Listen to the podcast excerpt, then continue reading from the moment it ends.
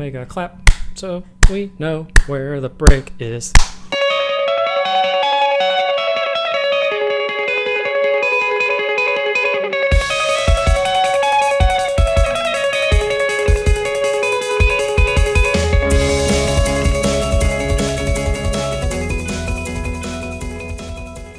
Hello and welcome to Dice Like Ice, episode 16. I'm your host, Tony Acton, and with me, as always, the Dwalin to my Balin, Andrew Mitchell. I mean, that wasn't the worst Dw- is it. Dwalin or Dwalin? Uh, I've normally heard it as Dwalin. See, I thought it was pronounced Dwalin. I it might. I think it's probably one of those ones where it just depends who's narrating. Or Yeah, because I've or- only yeah. read the book. I haven't watched those movies. Oh, don't! They're terrible. I wasn't planning on it. Oh, oh. Can just starting off with the cell phone, huh? Yeah, of course. Sorry. Um, I will say, in Peter Jackson's defense, the first one is okay. Okay. you, you mean the Fellowship of the Ring? No, yes. Oh, oh, I think man. I might get assassinated if I just call that one okay. Yeah, seriously, that one's pretty good. I mean, I'm still annoyed that Bombadil wasn't in it, but you know what? We're not going to get in that because that's a rabbit hole Tony doesn't want to go down right now. Yeah, everybody wanted 30 minutes of baby talk. Okay, and his little song about Goldberry. Sure. I I am not a Tolkien purist. It's fine to leave that out. Fair enough. Fair enough. Oh man, yeah, let's get back on topic and Yeah. not immediately alienate all forms of Tolkien fan. hey, hey. In all fairness, I do play the Lord of the, or the Middle Earth strategy battle game, so it's cool. Fair enough. All right, Andrew, what's our sponsor today? Oh, as always, we are sponsored by Grip and Rip.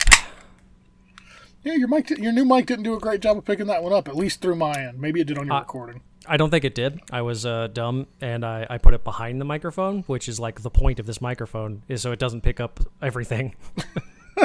Like, grip it, rip. Grip and Uh, what you drinking today, Andrew?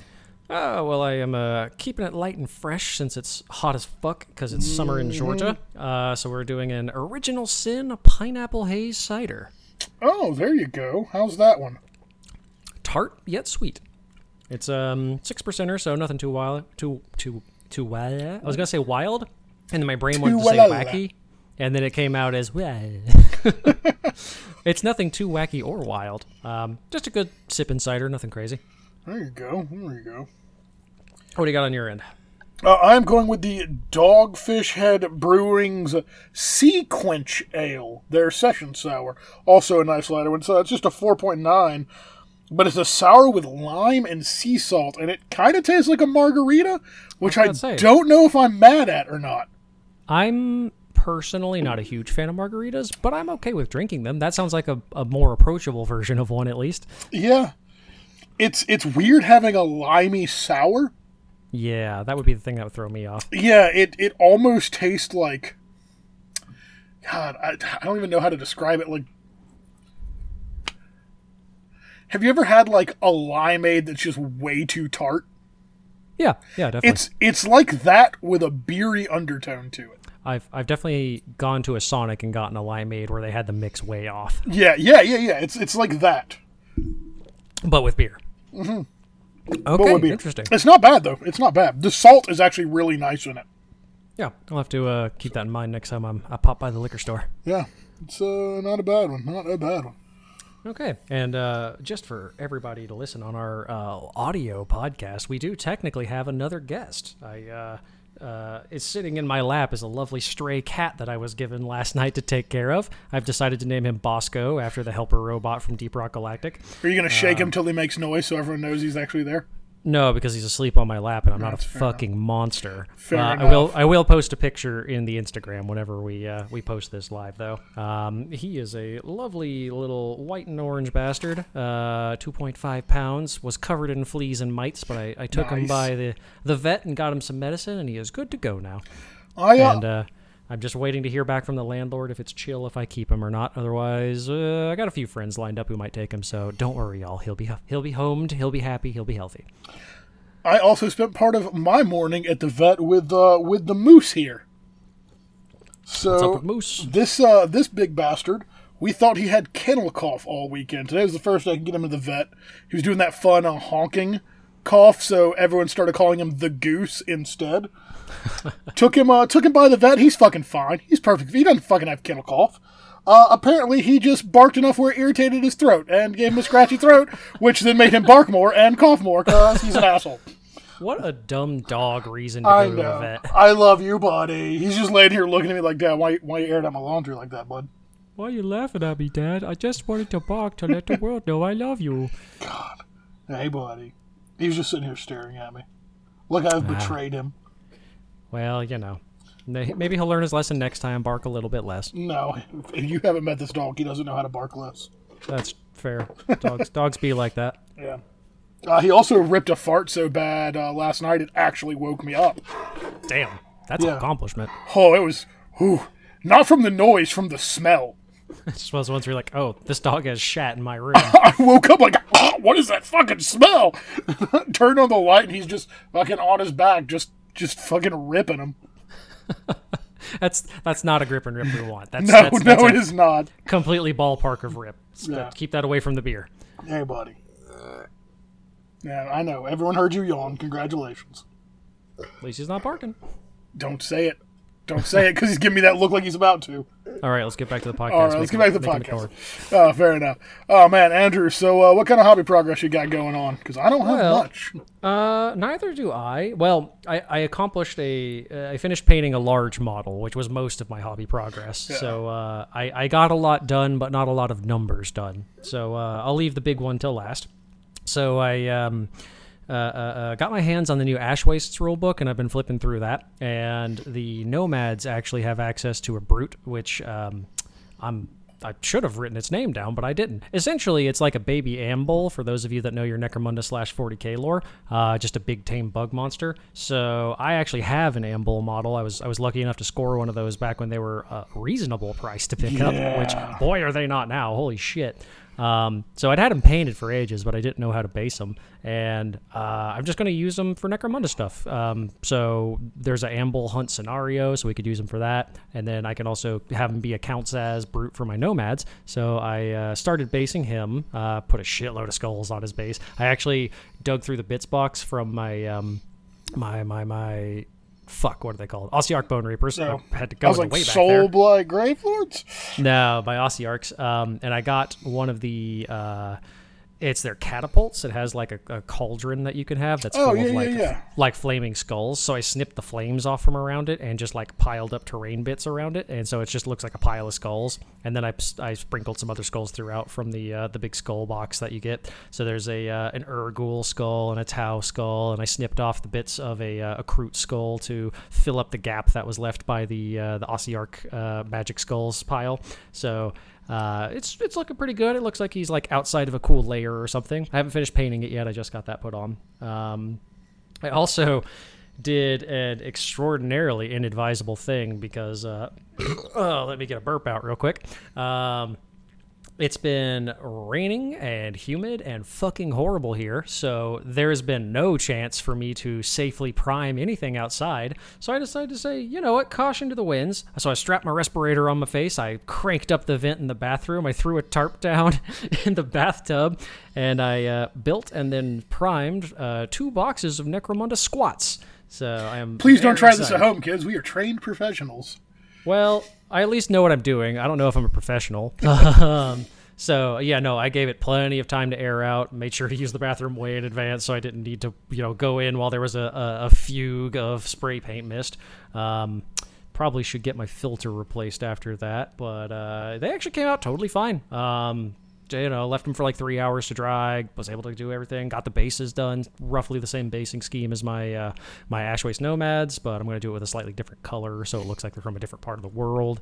Um, super cool models. I am so excited to build and play with, or to paint and pa- play with them. Um, they are brutal. They're really expensive, but they get access to some really good guns as far as Necromunda goes. Like Fucking right off everything has rapid fire too. dude like they're gonna run out of ammo Yeah. like th- their ammo is gonna be to the point where i think instead of the first hanger on i get with them being a rogue doc, it might have to be an ammo jack just so i can keep them in the fight but if they fail their ammo checks and I fail the ammo jack reroll, uh, they have access to power weapons just right off the bat. I could, if I had the credits, I could give everyone in the gang a fucking power hammer. So Probably shouldn't do that. no, although a power hammer is only 35 credits, which compared to a lot of their other weapons really isn't that pricey. Yeah. Yeah, uh, it's one of the weaker of the the power weapons, but it's still really not bad. I think it's got disarm, so it's really not a terrible Oh, weapon. I'm, I'm thinking the fucking arc hammer that damn Matt's Orlocks had. That's fucking three damage. It was just No, no, no. mashing Cawdor. That one's yesterday. a, uh, I think that's an Orlock specific hammer. fuck. Yeah, no, that that guy's brutal. Dallas has uh, put some people down in this game. Yeah, he put down a couple more. We'll get to that. Yeah, um, so yeah, uh, keep an eye out on the Patreon if you happen to throw a few bucks our way. I will also be uploading a couple videos to our YouTube page, which uh, I'll find the URL and post it in the the, def, the the the the description at the end of this. It should just be youtube.com/slash dice like ice, but or it could be dice like ice podcast. I don't know. We haven't posted anything on it yet. it's Gonna I be just- one or the I- other. I just I just saved it ahead of time because I knew we might. But uh, I do want to do more video content, so I did uh, record myself building the first kit, and I'll you know I'll edit it down, put some chill hop vibes on top of it or something, make it like a ten minute video out of the two hours it took me to build the box. Um, probably paint up my leader just so you can see how I do my style. Um, I am going to do a smart thing with this gang, though, and I'm going to paint the helmets of every single uh, class of ganger a different color. So I'm thinking my leader will have a white helmet, my uh, gang, my champions will have red, my gangers will have blue, and then I haven't decided on the juves if I want to paint them green because they're green beards, or if I want to just be like a flat steel, like they haven't earned their paint yet. There you go. Yeah, I've, uh, I did a similar thing with my Cawdor. Uh, the Juves are red pants. The um, the Zealot is black pants. The leader is like a dark purple. My champions are a lighter purple, and my uh, my gangers are all green. Yeah, because uh, I, I painted both of the gangs I have so far, my Cawdor and my Nomads. I did not paint anything to distinguish who's who. So uh, I just have to go by like poses and weapons and just kind of be like ahead of the game. I'll be like, all right, this one is Speedy. Okay, this one is, you know, so. Is Speedy still alive, or did he get? He's uh, alive. All he, right. he got he got out of action on his first game. Um, I didn't mark which one it was, but he didn't get hurt. He just had he, he rolled an eleven, which was lesson There learned, so he got yeah. bonus experience and didn't actually die Nice. or even get hurt. He wasn't even recovery. So um, yeah, so I did that. Um, I built a dual plasma pistol champion for my nomads. He's about half based. I haven't gotten to the washing stage yet. Um, he had a great showing, let me tell you. We'll get to that as well. Um, but I, I liked the idea of having a closer range guy because the nomads are pretty like you know stay up, up on the hills and snipe people kind of stuff. But you know if people very get close, Tusken you wanna be able- Raidery. yeah, exactly. A lot of very like Lawrence of Arabia Bedouin type stuff. Like they're they're they they have a, a, a, a cliche niche, and I like it a lot. So, um, given how they perform this campaign, I think they might actually do better in the Ash Waste specifically. But again, we'll get to that. Uh, so after I built him, I uh, also branched out and bought a mini that is not related to Games Workshop at all. Um, I actually got a Modiphius, I believe is the company, uh, a model for Fallout Wasteland Warfare, which I don't think I'm going to actually get into the game, but the model is awesome. I picked up Frank Horrigan. Uh, for those of you that don't know, Frank Horrigan is from Fallout 2, so 98 or 2000, I think 2000 for Fallout 2. Um, he is a super mutant that uh, was essentially like the hitman for the Enclave when they first showed up, and he is a super mutant in fucking uh, Enclave power armor. So he's the toughest enemy in the game, in the toughest armor in the game. He's got a fucking Wolverine claw and a plasma gun that he one hands. It's it's amazing. Dude, that model is cool as shit looking. It's so cool. He's stomping on a death claw, which is one of the other toughest enemies in the game. The first time you encounter him, he kills some civilians that the Enclave wanted dead, and then the next time you encounter him, he just punches the head off a death claw because he's a super mutant in fucking power armor. Um, and he's indoctrinated by the Enclave, so he hates all mutants. Even though you can point out in the dialogue, you'd be like, "Hey, bro, you're a mutant." He's like, "That sure sounds like something a fucking mutant would say." So uh, he's a really fun model, really fun character. Go play Fallout 2. You can get it for like a dollar on GOG or Yeah. Steam. Uh, fantastic game. Get over the ugly graphics. It's still totally fine. Super charming. Still one of the best RPGs ever made. It's uh, it's an isometric like the first one is, correct? Yeah, same same engine, same I graphic style. Um, they just beefed up the dialogue and a lot of the weapon options and such. Um, And you can find an entire thing of fucking water keys. Yeah, yeah, as a joke in like the first hour. Um, but yeah, cool, super cool model. Uh, I was browsing their site and I was like, you know, I'm I'm I'm probably not gonna play the game, but there is some cool stuff. The Deathclaw model's awesome. The fucking Super Mutant Behemoth model is awesome. They have Liberty Prime as a model. Yeah, Liberty. Prime is the cool one in my book. Oh, there's a like a- there's a Duncan Rhodes paints video on the Super Mutant on. Uh, Yeah, I actually I watched that one last night because I couldn't fall asleep. So uh, I, I watched that to drift off, just to, to know how to paint him in the the actual good style. So uh, Nice. That was that. And then my last one, my big one, my big boy that's been taking me a couple of weeks and kept me from painting big numbers. I finally built, or no, I've had him built. I finally painted Be'lakor.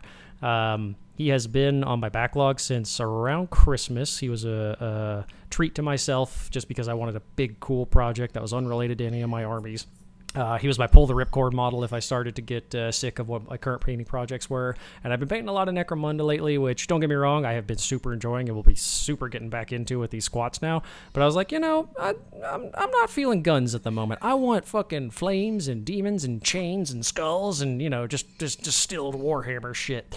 So I, uh, I didn't paint him at all like everyone else does. He is not the Dark Master on mine. He is indeed a very bright master because I painted him to look like he's made out of living lava, which, uh, was really interesting to try and learn how to do.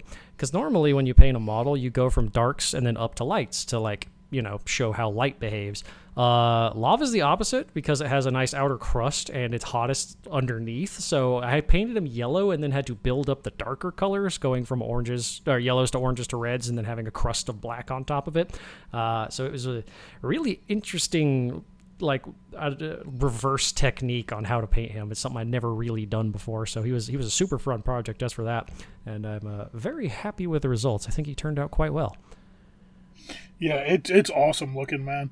Like it, it's one of those things. Like when I was watching the process of it, is like you posted pictures, like ooh, ooh, I hope that looks good because that shit looks rough to start with. Now, all models have an ugly duckling stage. Yeah. His ugly duckling duckling stage was like legitimately 85% of the painting process. Yeah. I got to like 75% and I'm like, man, I don't know if this is going to fucking work out. I might have to repaint him. And then I was like, right, a couple more layers. We'll see what we can do. And then it just clicked. And I was like, oh, fuck, this turned out great. Awesome. This is exactly what I wanted. So uh, I kind of wish I'd have recorded how I did it, but it was such a long process that I, I it would have been a long series of videos and a lot of editing. Um, but if anybody's interested, I can always throw up a super brief tutorial, maybe like slap together a fucking space marine made out of lava or something and just show how I did it. Uh, yeah, Yeah, if you uh, if you end up starting that chaos army, Yeah, uh, yeah, no, there's a very solid chance I'm getting into Slaves of Darkness, Mm-hmm. seeing as how I have one of their poster boys and some Iron Golems, and you know, once once I'm through my Necromunda backlog, so yeah, there's a there's a lot of stuff to play with there. So if I throw some other demons in in the army, uh, I can do that. Um, but yeah, so hit hit me hit us up on Patreon or Instagram or whatever if you want to see any painting stuff. Like just just go through my backlog and see if there's a model you like. I can put up a tutorial on how I painted it. You know, I'm I'm available to whore myself out for money, y'all. aren't we all? oh boy, capitalism. Gotta love it. What what did you get accomplished, Tony? So I haven't I haven't gotten a whole whole lot accomplished. Uh, work has been work again because it's summer and we're in our busy month. Uh, and I did experience a little bit of the hobby burnouts for a while, so we'll talk about that a little bit later in this episode. Uh, but I did manage to get six more of my Cawdor guys, which I think brings my total to 23? 22 or 23, something like that. It's about all Uh, you really need for a Cawdor game. Yeah, exactly. All painted, all base, all 100% ready to go. Uh, I've got a couple more guys built as well for alternate weapon options and stuff, and before this leader inevitably just gets his shit beaten in because he sucks ass. I've got one uh, built with a chain glaive and a big fucking torch on his back that I really like how it looks. Oh, I. Ugh, the fucking redemptionist models are just Yeah. choice. Well, I did it with uh, it's it's also kit bashed really heavily with the um the Birdmans. So Oh yeah, of course. So Yeah. you you got you got you got multiple flavors of very cool kits. Yeah, it's uh, it's the the pose that he's holding out the sword down, and he's holding out one hand, and he's got the um the skull in it. You know what I'm Oh, talking about? yeah, yeah, And it's yeah, got like yeah, the bird on it. Yeah, the I think it's the leader from the. Uh, yeah, the- it's it's their it's their like executioner champion guy. But uh, I've taken his right hand off that's holding the sword, and it's holding a big ass chain glaive chain axe looking thing the right hand he's holding the uh, the book of the redemption, and then on his back is that big torch that comes with the redemptionists. So he is uh, he is angry and purgy looking. Man, if you want just like generic Imperial Zealots or like even some Chaos stuff, get a Redemptionist kit. There Oh, are so yeah. many incredible bits that come with it, just from like chain swords and chain axes and just giant fuck off chainsaws to torches to weird like brazier heads that they have. It's it's it's got some wild Warhammer shit in it. You know, I guess I could just paint him up and use him as my uh, my Cawdor executioner as well. Yeah, yeah Sa- that would work. Same vibe. Same vibe. yeah. Uh, and then I got three more basic Cawdor miniatures not converted, painted up or uh, built up that I'm going to paint with a similar color scheme to use as the uh, the Apostates Tactics card. That gives me like three extra juves, so they stand out from my other guys a little bit easier. Yeah. Uh, instead of just running three Imperial Guardsmen, which I've been doing for a little bit. But what can you do? Uh, then I've been painting a cartoon style orc for Blood Bowl. That uh, Just coming out really well. I'm really liking it. And it's like, man, maybe I want to carry orcs to fucking Nova, but You're you're not going to know what team you're taking until the day before Nova. uh, there's a very good chance I might take all three of my teams and then decide when I'm standing there signing in for the fucking Blood Bowl game. Look at what everybody else is playing. So, yeah. but I'm I'm really liking that scheme. Like I'm I've been very much enjoying painting the really bright pop art style colors. So he's uh he's very green. Like moot green is his top highlight, with a little bit of moot green and white being the the extreme highlight on the skin.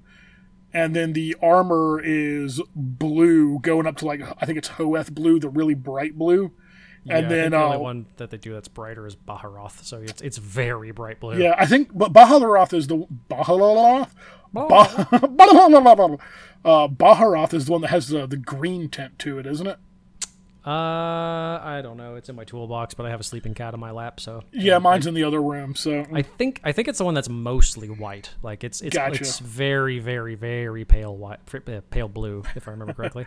all right. And then uh, then the gloves are they go up to a Wild Rider red on their highlight. So it's Okay. it's just super super bright and it's really really fun. Uh, also, the orc model that I put together to paint, I didn't realize until I started painting him that his ass cracks hanging out, which yep, just makes it even better. painting them, them green skin cheeks. So I'm, I'm still toying with the idea. I'm gonna do damage on it, like uh, you know, make it beat up and stuff. Uh, but instead of doing it a darker beat up, go with like mithril silver for the chips, where it's all very bright. And I still kind of want to toy with the idea of doing um, white either checks or dags or flames or something on it, just to break up some of the big open armor panels. But I haven't really Right. decided yet because uh, I'm not looking forward to freehanding white flame. I know you you did flame. Ooh. Uh, Yeah. it's a low enough model count that it's doable, but uh, it's a process Yeah. and a bit of a pill. It looks Yeah. cool when it's done, but it's you got to be careful. Yeah, and that's it's a much smaller area too than the big Titan panels. So But consider, you're not doing it on top of white robes like I did, so if you fuck up, it doesn't take 20 minutes to fix that's it. true. That's true. I'm doing it on top of very bright blue. That's blue is a very easy color to paint. It would go way Yeah, easier that's with true. that than fixing true. white. Yeah. Uh, and then I started painting up uh, a Skaven. I've, I've changed away from my Underdark Tunnel Sharks. I didn't really like that scheme, uh, so I'm going bright with them as well because I want all my Blood Bowl teams to be kind of pop bright colors. So uh, we're doing the uh, the Green Bay Pack Rats. They are yellow and green, just like the Packers. So Honestly, that's I uh, I didn't know that you were changing it. I just assumed you bought enough rats that you're like, whatever, I'll have two teams. I, I do. I do have enough rats to do that. Don't get me wrong. I am a Skaven player. Um, but yeah. But no, so I've got a couple of test models from a couple of different schemes, and I'm, I'm kind of liking that one. So, and that all spawned because me and Michael were talking paint schemes one day because he's doing, um, spoiler alert, I don't know. He listens to the show. I assume other people know what his paint scheme is at this point because he's already in a league with them. Uh, but it's it's like Miami Dolphins style. It's like uh, this teal color. So it's like, yeah, that'll make Ah. mine stand out enough from him. What does he care? He's also colorblind. God, fucking, how do I know so many colorblind people? It's weird. Uh, it's like 12% of the male population or something like that. I think I've got four or five close friends right off the top of my head that I can think of that are all colorblind.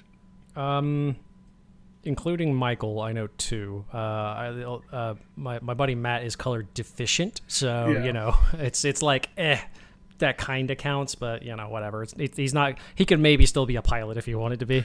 Yeah. Well, my friend Tay, she's got the uh, the weird color blind where like everything is like pink and yellow. It's real weird. It's um, I don't remember what it's fucking called. Di ditridophtoma something or another.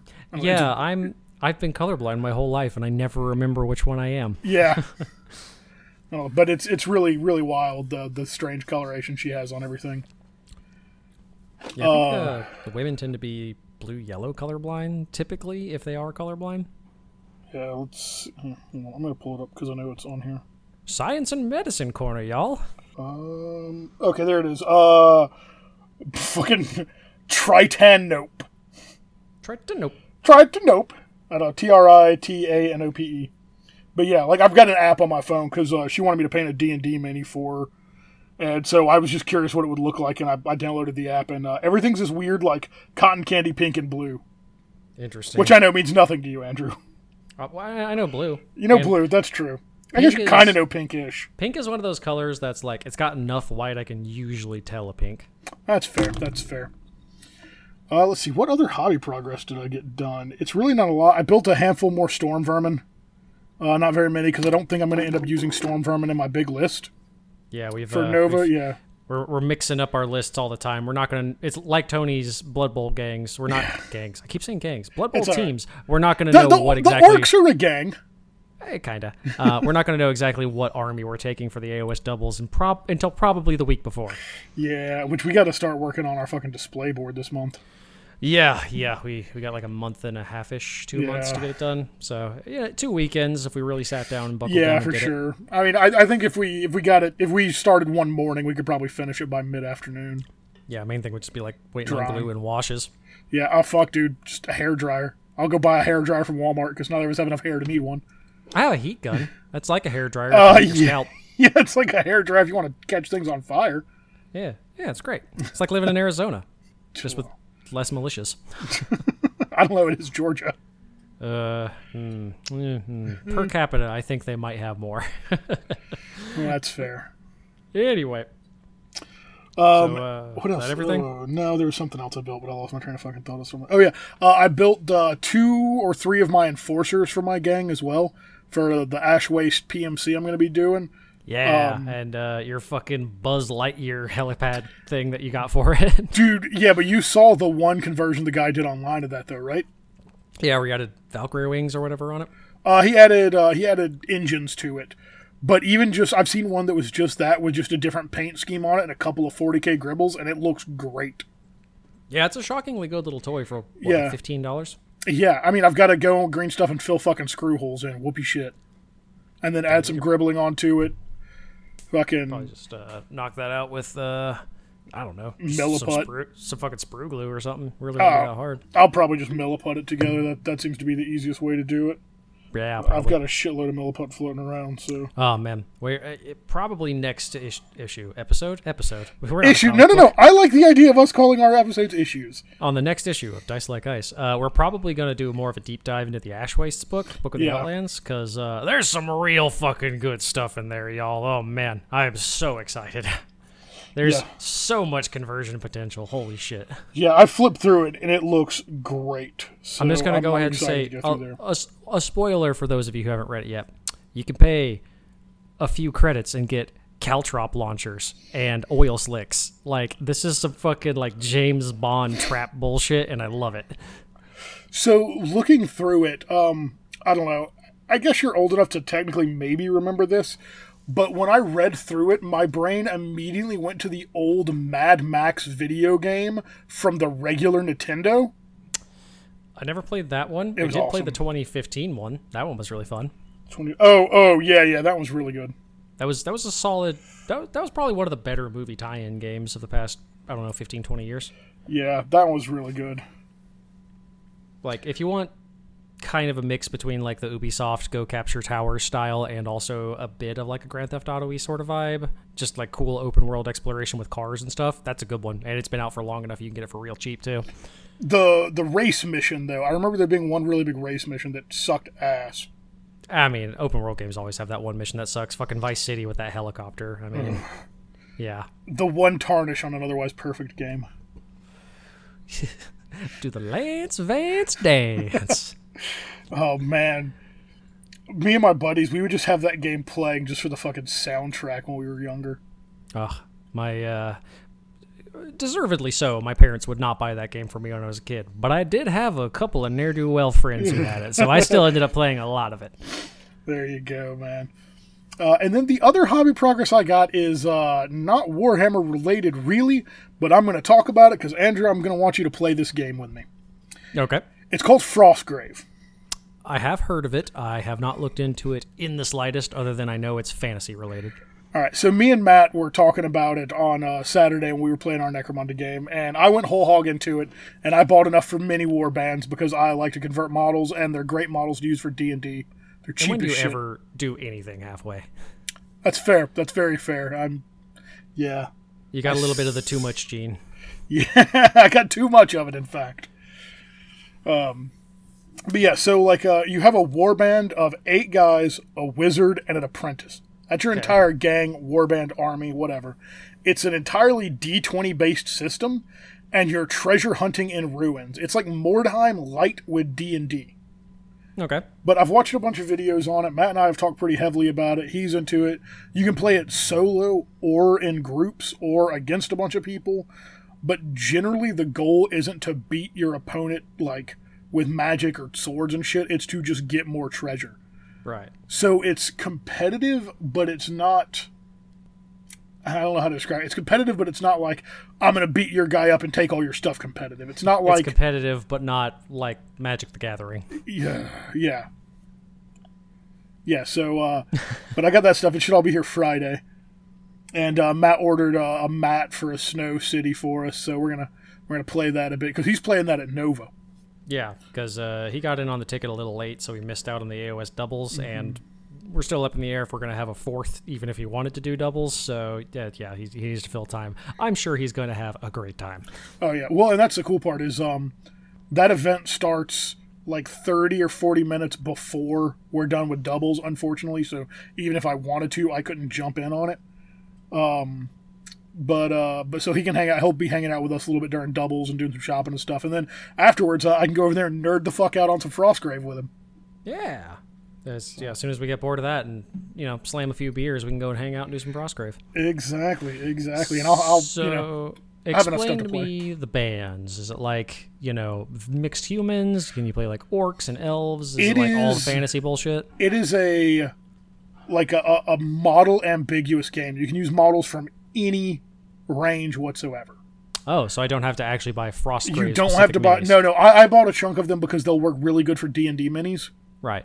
Uh, but so you have your wizard and your apprentice. Uh. Your apprentice is obviously your apprentice to your wizard. Your wizard comes from one of ten schools of magic: uh, necromancy, chronomancy, soothsayer, witch, elementalist, sigilist, uh, enchanter, illusionist, necromancer, and I cannot remember what the other one is. Uh, but that determines what spells you have, and like so you get like three spells from your primary school, and then there's um, aligned schools, which you get one spell from each of the uh, three aligned schools, and then you have four neutral schools, and you get one or two spells total from your four neutral schools, and then you have one opposed school, which you don't get any spells from Okay. and you cast your school spells with no modifier. Everything's based on a d20. Uh, most of the spells are an 8, a 10, or a 12, and your wizard has like plus 2 at level 0. Because your guys level up. Uh, your related schools, um, or your aligned schools, are all too higher to cast, so they'd be like, if it was an 8, it would take a 10 for you to cast it. And then the neutral schools are at plus 4, so if it was an 8, it would be a 12 for you to cast it. Your apprentice also casts he has the exact same spell list you do. Your XP is off of a warband that you get, so it's not XP on each guy. Your warband gets XP, and your wizard and your guys all level up together. Um, your warband consists of those two guys, four specialists, which specialists are everything from archers to trackers, rangers, barbarians, knights, templars, um, there's a whole bunch of them. I think there's like 12 or 14 of the specialists. You have four of those, and then you have four free either thugs or thieves that if they die, it doesn't matter. You just get a fresh one back each time.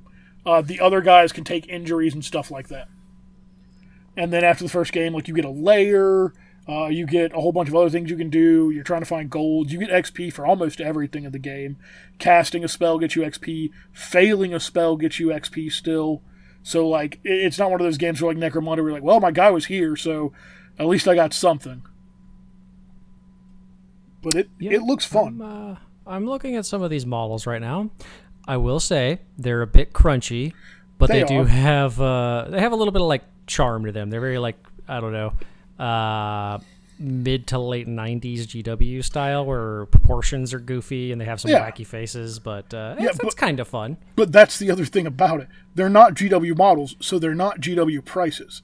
Like a Yeah, I'm a, seeing- sprue, a sprue of five of the guys is fucking eight dollars. Yeah, a set of two heroes is uh, I'm on the British version for some reason, so seven pounds. So Yeah, you know, and and that's and you can actually buy like they're the boxes are all they all mix with every other one of their boxes. okay. So every part can go with anything. Uh, but like the wizard box, it comes with enough stuff to make I think eight wizards. And it's like twenty two dollars. Not terrible. Like it's super cheap. I mean, I spent with shipping forty four dollars on Frey Corrigan, so you know what can I say? That's a cool model though. It's a great model. But Uh, yeah. definitely, definitely looks better. Oh yeah, no, course. no shade at the sculptor. Yeah. Um, yeah, no, I need to uh, sit in on a game between you and Matt and see how it plays because you know I can pick up the rule book and just you know play with my goblins or whatever. I've, I've got a I got a digital copy I can kick you. bitching. Yep.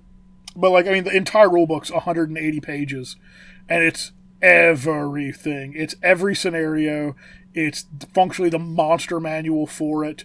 Um oh yeah, but like how neutral monsters spawn, there's treasure tiles in addition to whatever your main objective is. And there's usually a handful of neutral monsters on neutral monsters on the board. Neutral monsters. Neutral monsters. And then when you pick up treasure, you roll on a chart, and if you had say, uh, if you roll a certain thing, a monster will appear, and then you roll two d twenty, and like the higher the numbers on them, the scarier the monster is, and it's a chart of like fucking forty five or something monsters that can appear on the board. So Okay. it's you'll never ever have the same game twice. Yeah, and Matt's talked about it so much. I know he probably knows the rules like the back of his hand, or at least Yeah. pretty close to it. So uh, It- it also- like wanting to learn. I, I, I have a good sensei for it. Yeah, it also runs into uh, another game that's the same thing called Rangers of Shadow Deep, uh, where you can actually bounce your warband back and forth in between the two.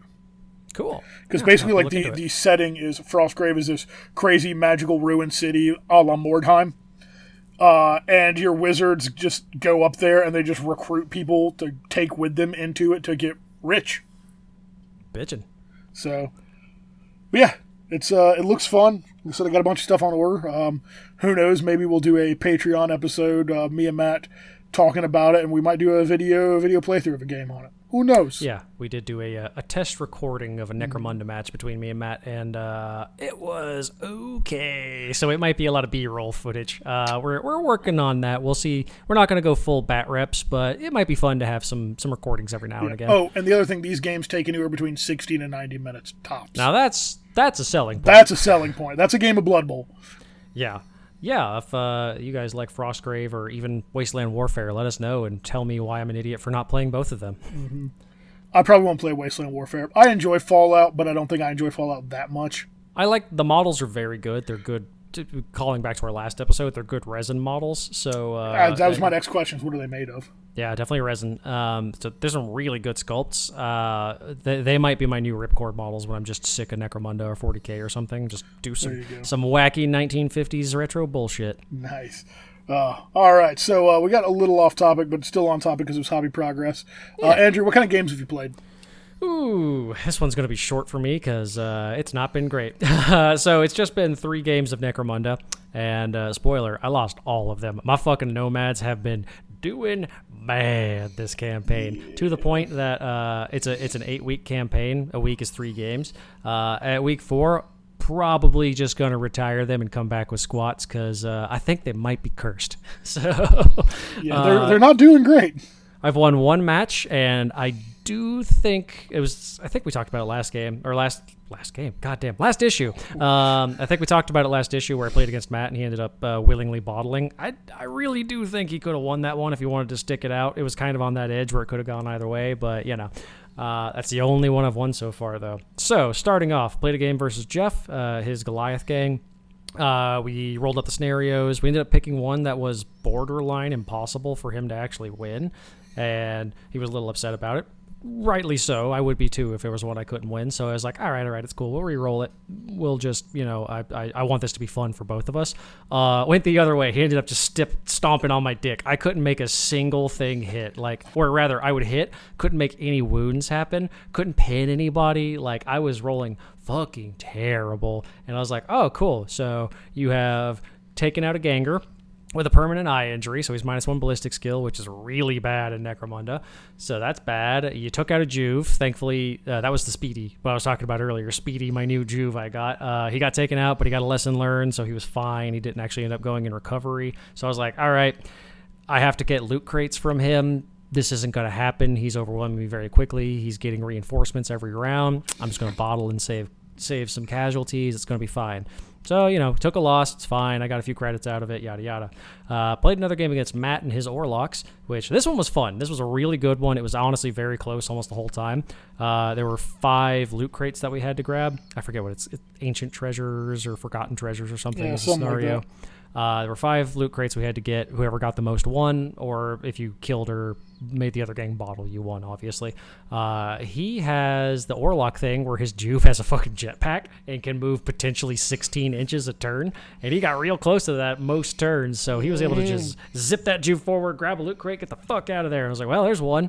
And then he got two other ones right off the bat. And I'm like, huh, two, three, oh, three out of five. So he wins. So I have to try and take him out to do anything. This game, this fucking game. I rolled shockingly well, actually, for me. I mean, I got a lot of hits, I got a lot of wounds, I got some people in serious injury, a lot of flesh wounds. Nobody died. I didn't out of action a single goddamn guy on his gang. Uh, everybody who was seriously injured came back with just a flesh wound, which is bad, minus one toughness and all that. His he had a uh, house agent that he got for his house favors through Orlock, who was a three wound champion essentially with a bolt gun. He was Yeah. amazing. He had he had tons of skills. He was great. Uh, I got him down to one flesh wound left. Couldn't make him dead. Did the same thing with his Arc Hammer champion. Couldn't make him dead. They both got back up and ran away. And it's like, well, great, okay. Uh, I was shooting his dudes left and right. I will say, he rolled really, really well for his recoveries. He also had some fucking clutch smoke grenades. Yeah, he was did. he was able to block off my line of sight super well. And uh, at the end of every round, you have to roll to see if a smoke grenade dissipates or not. On a five or six, it stays.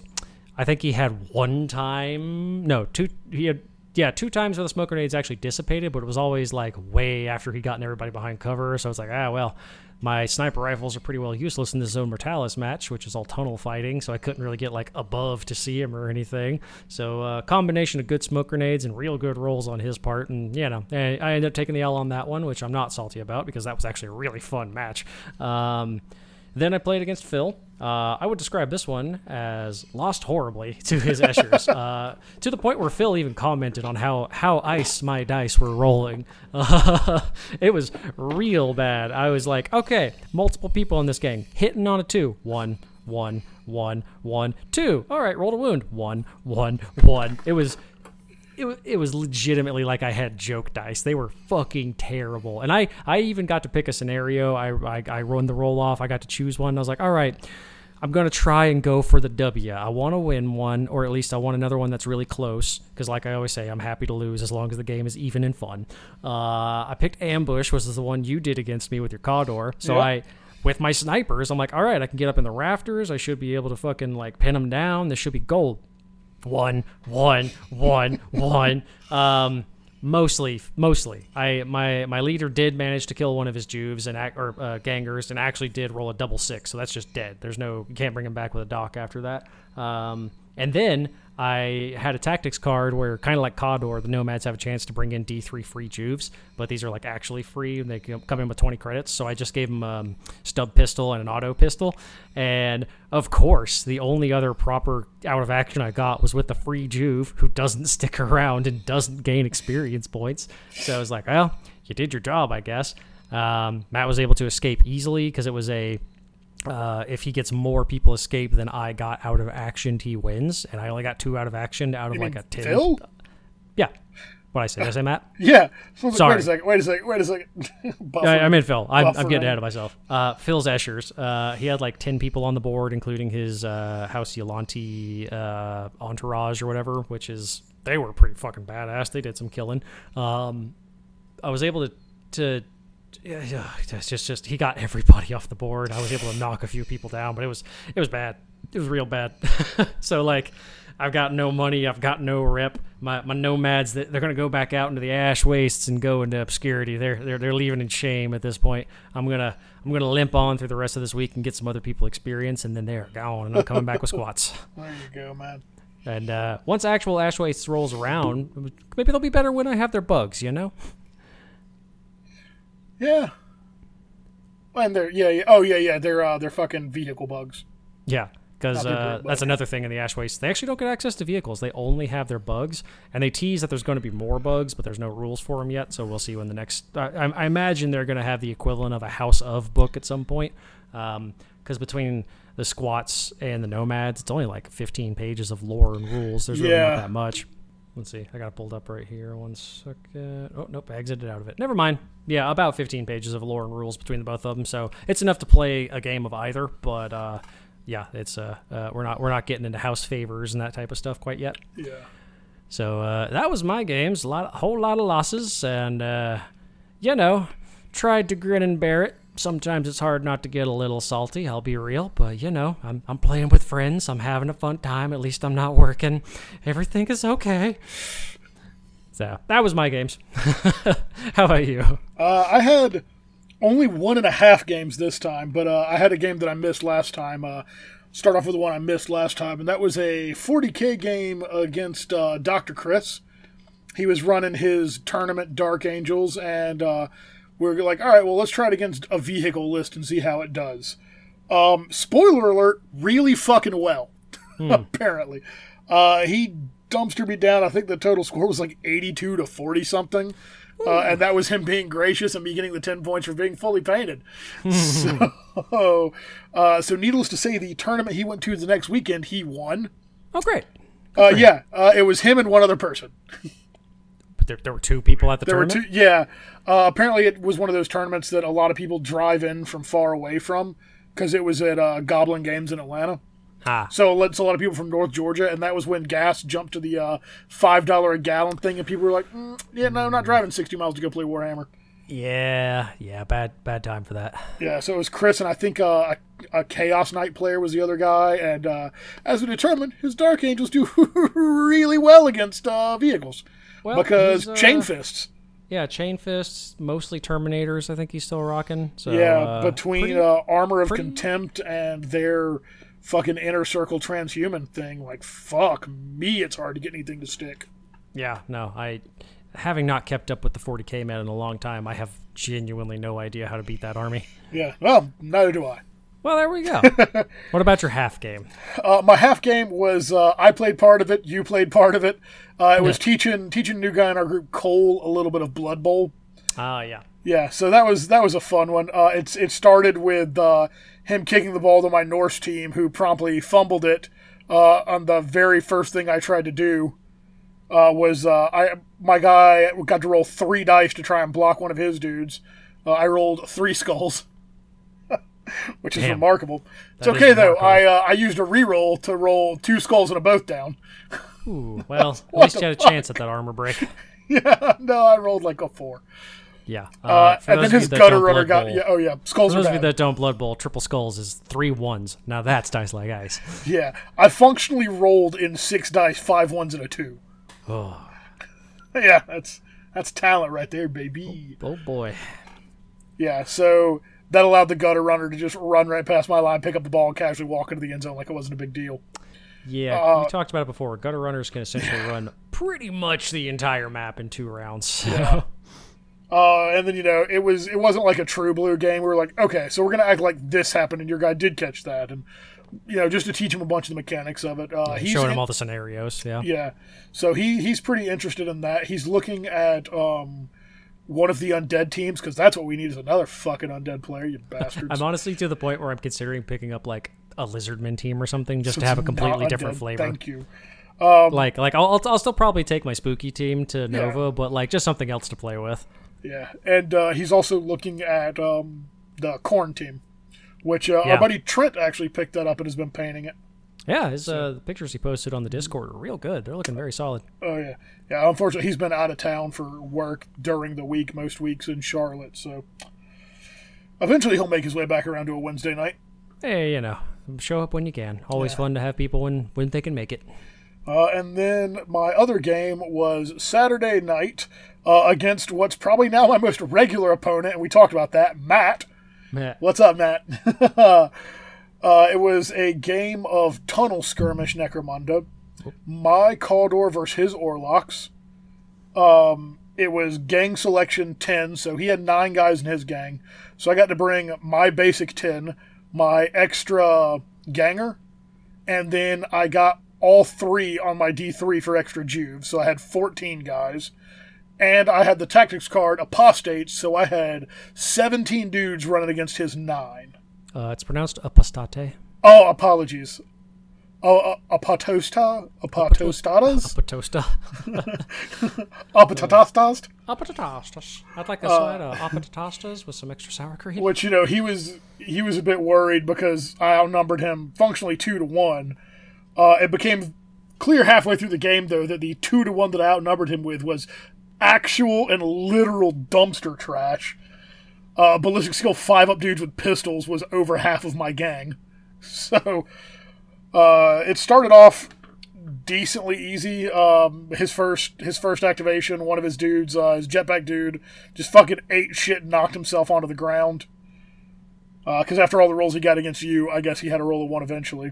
Eventually. Yeah. Then uh, then it was just both of our gangs kind of closing. Uh, flash grenades here and there. I popped three flame dudes out of a tunnel uh, who immediately got flash grenaded because I lost six of the seven priority rolls with a one. Oh, that was very Holy similar to my match with. Phil.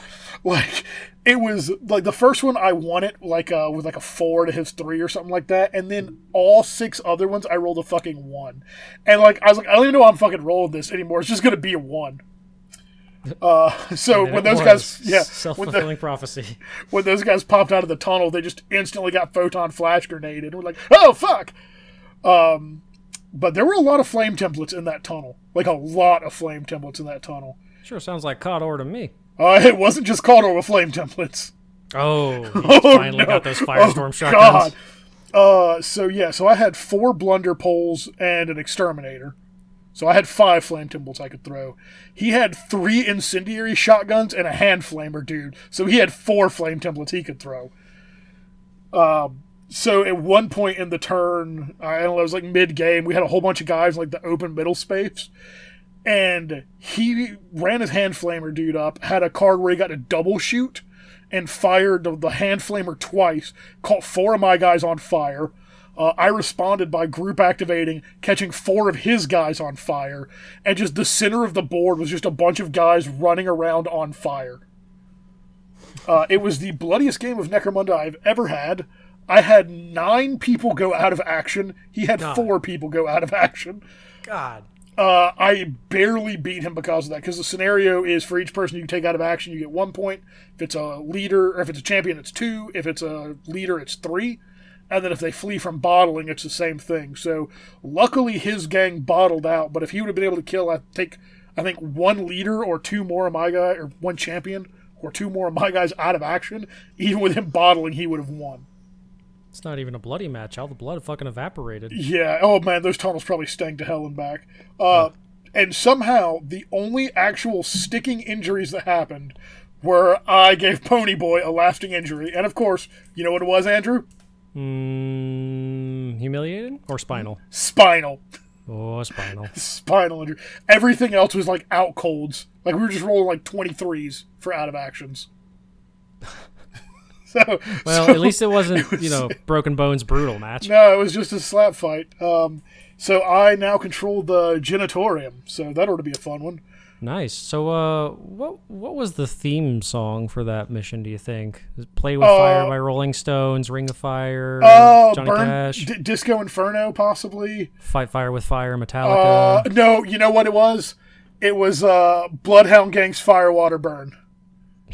We don't need no water. Let this Let the motherfucker, burn. burn. Hmm. Well, it's just yeah. We just make an entire playlist. You know, fucking "Play with Fire." I already said it's fucking "I'm on Fire" by Bruce Springsteen. You know. Oh man.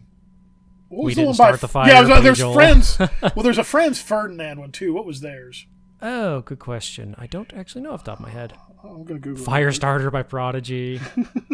Uh, Great Balls of Fire, Jerry Lee Lewis. Um, shit, Fireball by Deep Purple. I'm trying to think of all fire-related songs. Oh, this fire is the one by Franz Ferdinand. Okay, yeah, we could we could get some good ones. What was that terrible Kings of Leon song? Sex on Oh. Fire. oh God, not what you want with Cawdor. no, they definitely have diseases. Oh boy. I could keep going. Anyway, so lots of fire.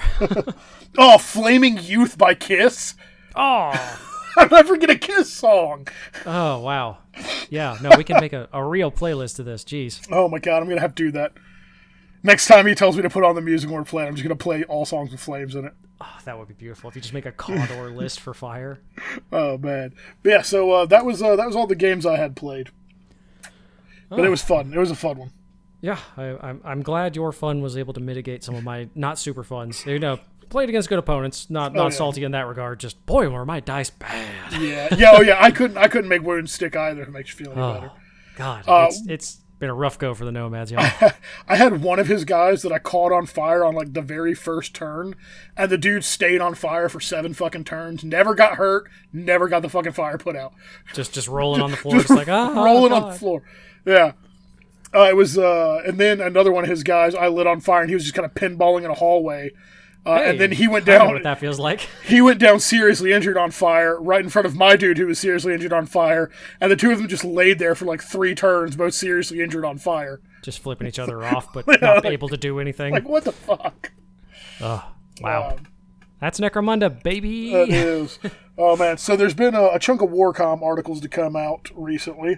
Uh, Andrew, has anything really piqued your interest from Warcom? Because only one thing really has for me.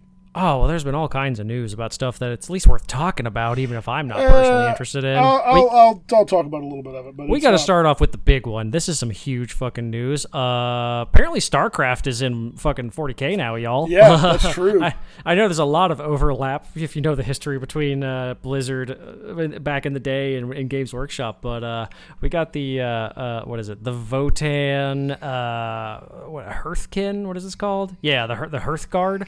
They're just they're just dwarf space marines. Like it has the same armor pads, it has the same helmet. Like they have a cool like gauntlet punch blade, but wow, like it's it's it's legitimately just space marine power armor from from StarCraft, but with like a Volkite cannon and some dwarf runes on it. Yeah, I just I don't like the aesthetic of them. I don't I genuinely don't hate it. It's just so blatantly StarCraft.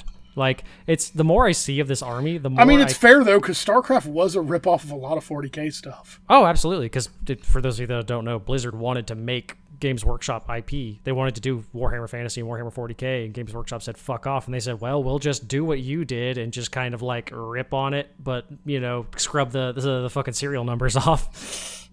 So uh, yeah, I, I genuinely don't hate them. Like most of the like we talked about last time, you know, Votan only fans. I uh, Oh god, I, forgot that was the episode. I, I I like most of the Votan stuff. I genuinely don't hate it. The more stuff comes out, I think it's kind of cool. Like I can see why it's not for everyone. Don't get me wrong. The aesthetic is is its own thing, but like yeah, I think they're fine. I, know, I think I'm just butthurt that they got rid of dwarves in fantasy and Age of Sigmar and put them in 40k, I mean, they got them. They just took their pants off. or gave them steampunk armor. Yeah. Um. I mean, you could still technically play with them through Cities of Sigmar, but yeah, it's not the same.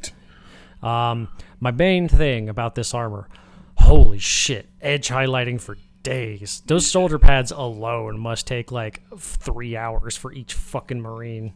I'm gonna keep calling them marines because that's what they are. Yeah. But yeah, it, it, it, the, the squad equivalent of Terminator armor essentially is what we're talking about. The the Hearthguard, Ein Einhyr Hearthguard. So uh, that was a thing worth making fun of because apparently we just rip on Votan at this point. Yeah, the the big thing that I was interested in, they showed um, the new Kill Team box. Uh, that's going to be Space Hulk, and it comes with a fucking Kroot warband. I'm Did I'll be- not see that coming. Yeah. First of all, super didn't see that coming because they talk Space Hulk, which means Tyranids, Orcs, or Chaos most of the time. Kroot was kind of out of left field for me. But I like it because it's it's a throwback to the Kroot Shaper model and the um uh the Games Day exclusive model they gave. They've got new Kroot hounds that actually don't look weird as shit. They look weird as shit. Like it's, it's Well, that's just the Kroot Hound. Yeah, yeah, but they don't they don't look doofy as shit. They so- don't look stupid. You can say Yeah. it. Um, yeah, like I like the Imperial Breachers, but it's like, is it only a three-person gang? Like, what the what? What? Well, what like, was I, weird to me is they showed the uh, the little tractor thing with the Inquisition emblem on it, which I guess is also the uh, the Ministorum emblem. yeah, it is. It is on the the shield of the Breacher guy with the huge shotgun. So I guess that's fair. But like, I don't know. I'm kind of underwhelmed by this box. Like, I think the none of the Kroot sculpts super stand out. Like the one that's holding up the pulse rifle is okay, but everything else is just like meh. And then the Imperial Breachers, while they look good, nothing really like stands out to me. Like, holy shit, I gotta get this model. This is cool. Although they did show a picture of what the terrain is going to look like. And even if we don't end up playing this for Kill Team, this is going to be some Great good. for Necromunda. This is going to be some good Zone Mortalis stuff. Let me tell Oh, you. yeah, it is. Uh, and then one other thing did pop out that interested me, uh, and it might actually get me to start playing Underworld, and it's that badass Witch Hunter Warband. Oh, Hexbane's Hunters. Holy Dude, shit! it comes That with is- dogs.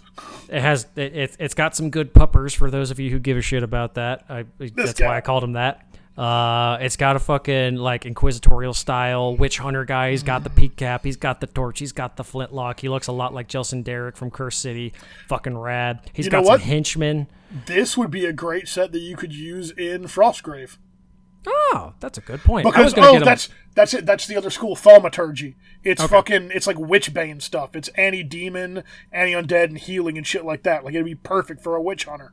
Oh, I'm I'm getting these regardless. Like bare minimum, bare This minimum. These are for D and D. These are awesome models. This is up there with Crimson Court in the No, no, like these are some fantastic sculpts. Fucking Hexbane's Hunters. If you didn't see this during the the Sunday skirmish preview, like damn, these are cool because he's got he's got he's got a prime like goon hanging out with him, just a big thug with an axe. He looks like he'd be like, "Okay, boss." Anytime he told him to do something, uh, he's got a fucking crossbowman who just just all of these models are so characterful. They got two dogs. One looks like he's been in an accident, which is sad, but you know he can kill some vampires because he's a cool dog.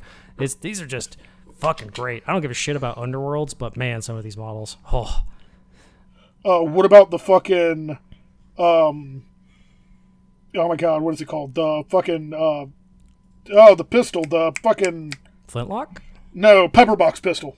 Oh yeah, the the inquisitorial. Yeah. I, I keep wanting to call them inquisitors. They're not. They're witch hunters. Uh, They're yeah, she's got a she's got a fucking four barrel flintlock. Yeah, cool. yeah, that little fucking pepperbox pistol's cool as shit. And then all of them have like stakes on their their like like Mm-hmm. thigh holsters or on their belt because of course they're killing vampires. They all got axes and stuff. The armor's super cool. I'm guessing this is what two shades of Nuln oil. It looks like it's really dark. Looks like it's like cast iron, and then they highlighted the edges. It's really well done. Very dark and characterful. This is some this is some really good like gothic shit. So, so you can get that look with um, a dry brush. I don't know if it's exactly how they did that one, but a dry brush of lead belcher over black, Yeah, that's what. And then too. and then hit it with Nuln, and then a really light dry brush of lead belcher back.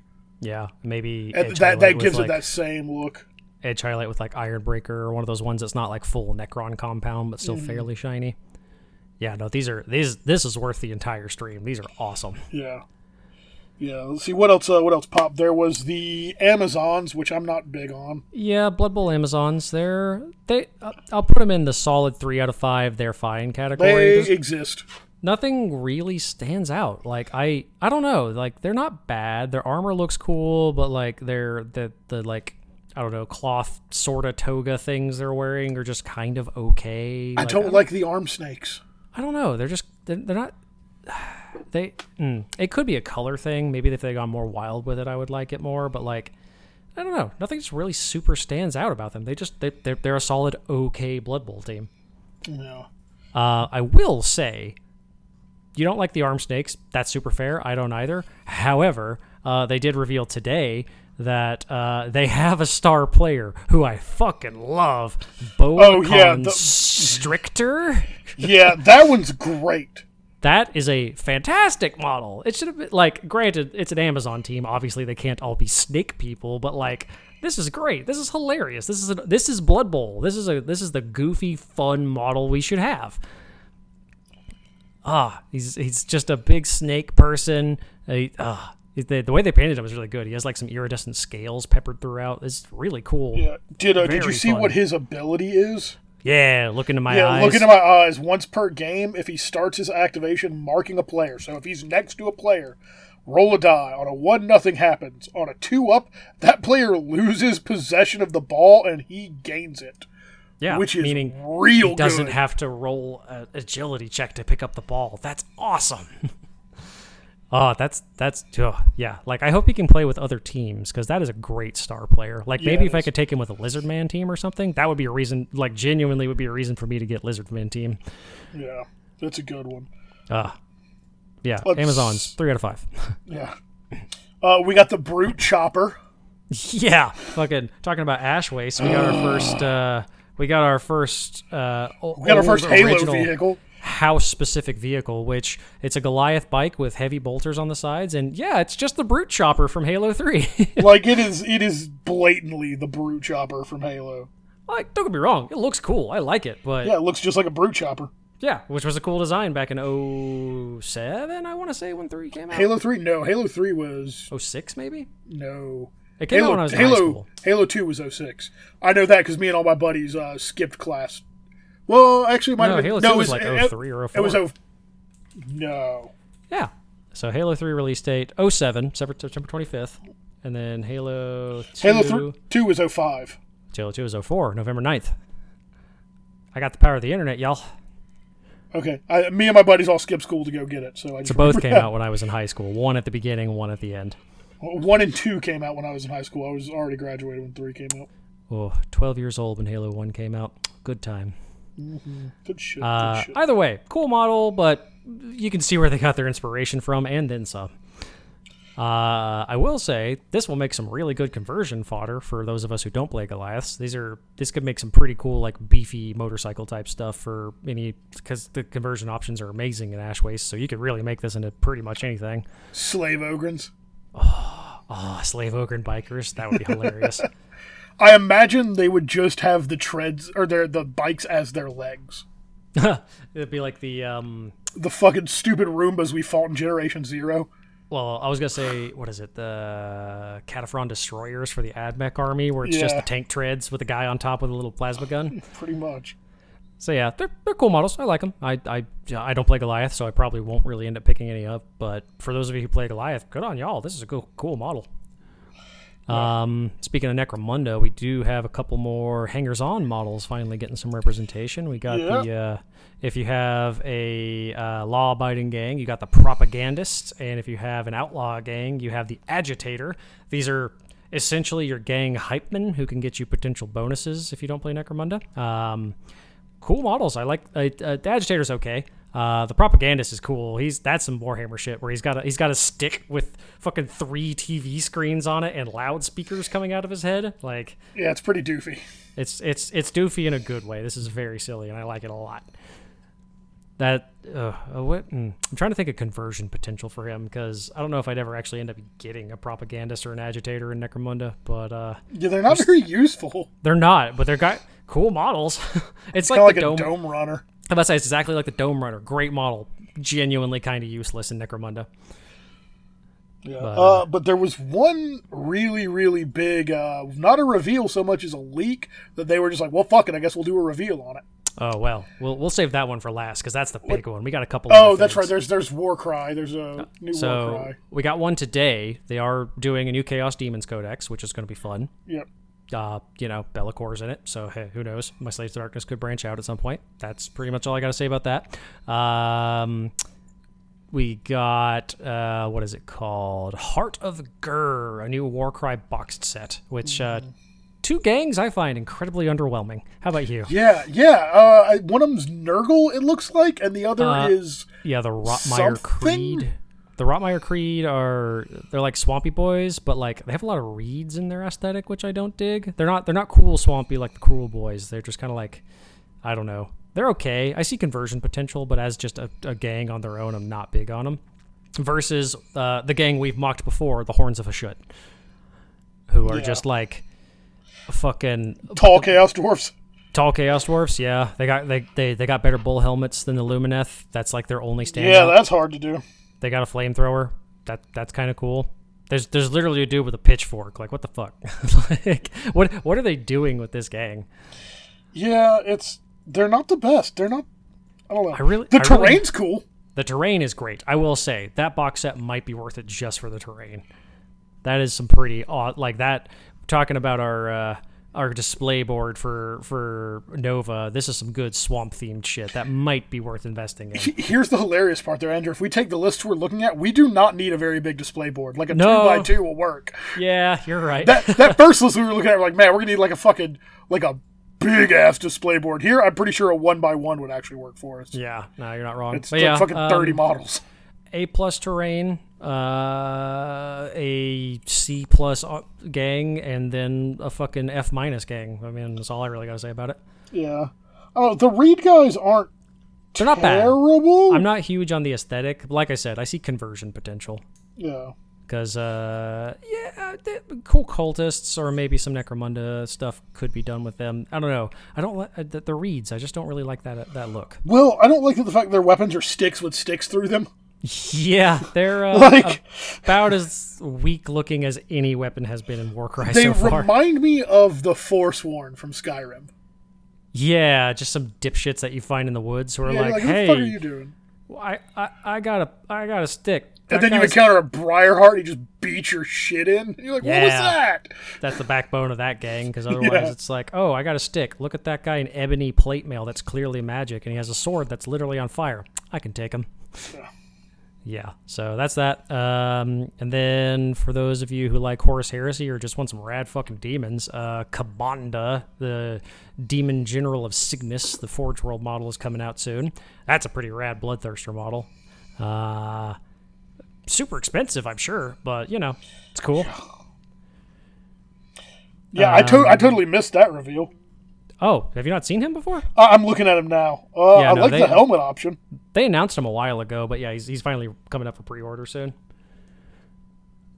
Uh, he's for those of you that don't know Horus Heresy lore, he's like the bane of the Blood Angels. Sanguinius fights him a few times. Um, you know, if you like your 30k lore, there you go. Look it up. It's he's he's a neat character as far as demons go.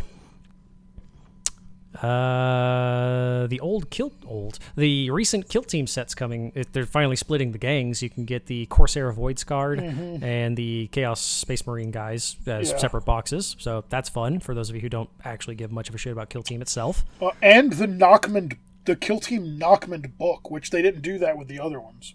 Yeah, yeah. If you want those scenarios, so that's something for the solid three out of five game that is Kill Team. Uh, and yeah, and then the, the last, solid, uh, what was it? S- square out of uh, square out of Pentagon. uh, yeah.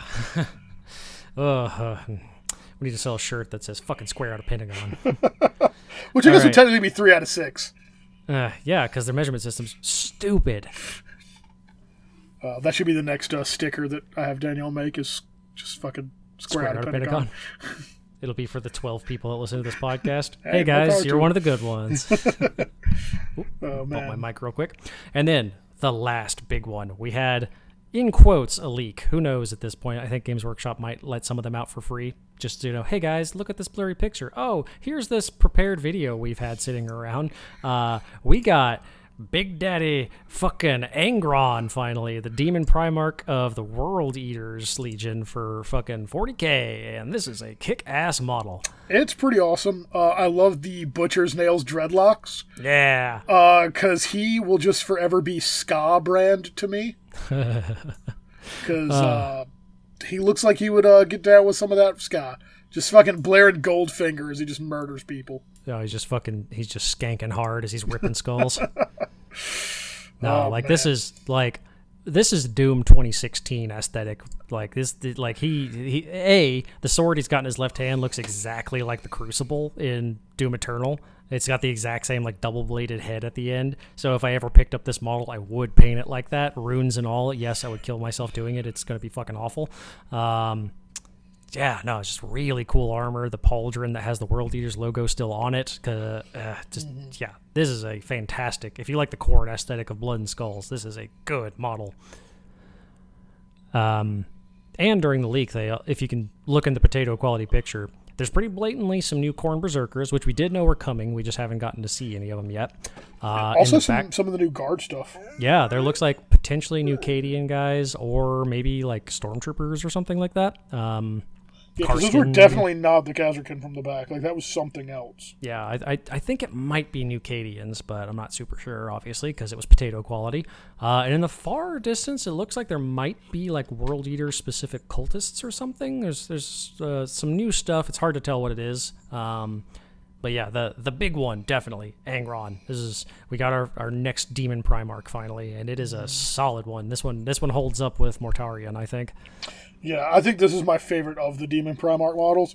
Uh, I also love that he has a skull on his belt that has the Dark Angel's crest carved into it. Yep. So somebody took the time to carve a Dark Angel crest into a skull they took? I mean, you know, 40k is 40k. Fair. Um, Yeah, it's a yeah. cool as fuck model. We- the Red we- Angel, man. we just got Fulgrim left, and uh, going to be a weird Snake Boy when that comes out in three Yeah. to six years. There's been some great conversions of uh, Morathi into Fulgrim, though. Yeah, yeah, that's that's half that model anyway. That's Yeah, uh, that's fair.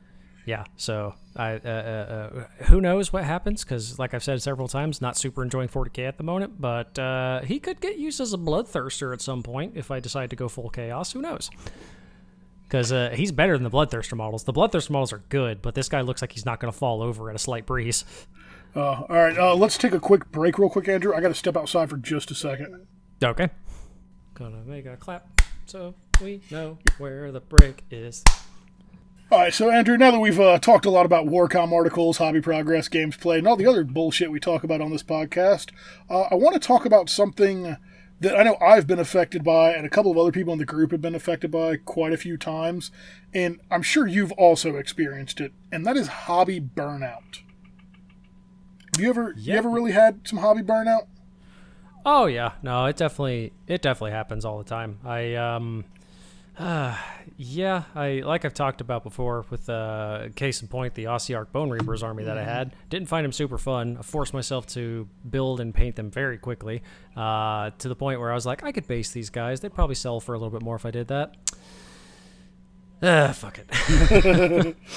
Uh, that wa- that was a good like burn myself out on that army completely, and I feel like there's um uh, like occasionally like different kinds of burnout. Like I don't ever find myself completely burned out of the hobby as a whole, but there will be aspects where I'm like, oh man, I've built 200 orcs at this point. I have no desire to build another orc as long as I live, or I've painted 200 orcs. I don't want to paint these guys for another six months, or it's a lot of orc based stuff. Yeah, you got to type.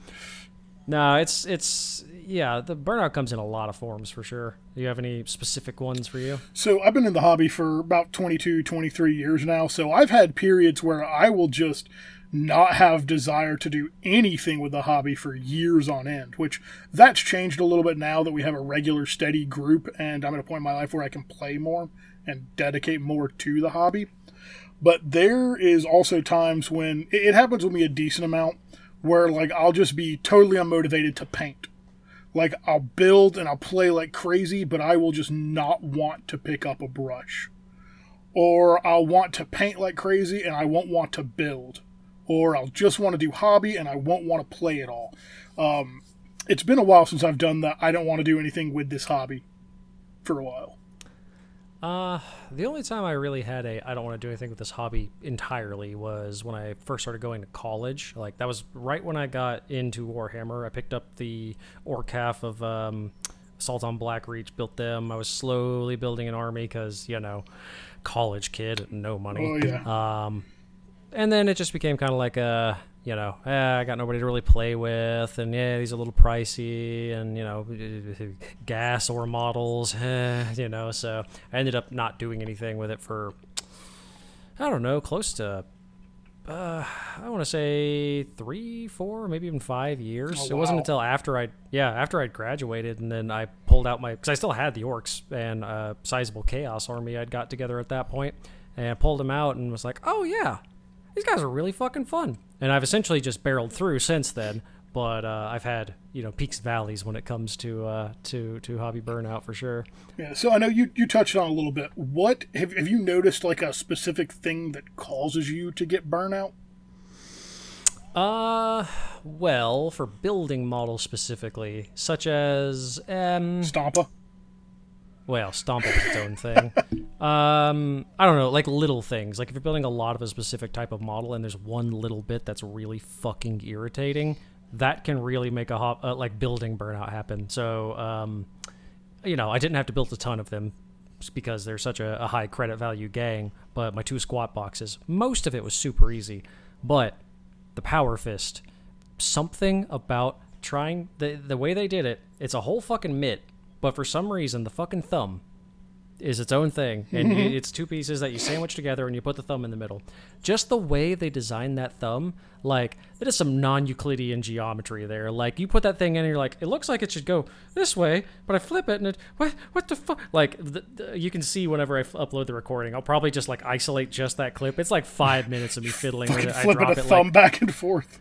I drop it like three times. I almost lose it a couple of times. There's glue everywhere. It's just one of those ones in the audio. You can just hear me like I'm just jamming along. I'm doing nothing, and then there's just a spike of me being like, "What the fuck?" fuck? so is stuff like that. If I had to build ten of those power fists, I, it, I probably wouldn't build anything for a while after that. That's fair. Or um, with the Cawdor gang, like um, uh, uh, a lot of them have really tiny wrists and hands, and those yeah. those do not want to go together very well. And you know, you build your twentieth Cawdor guy, and his little little tiny delicate little wrists do not want to stay together with a hand.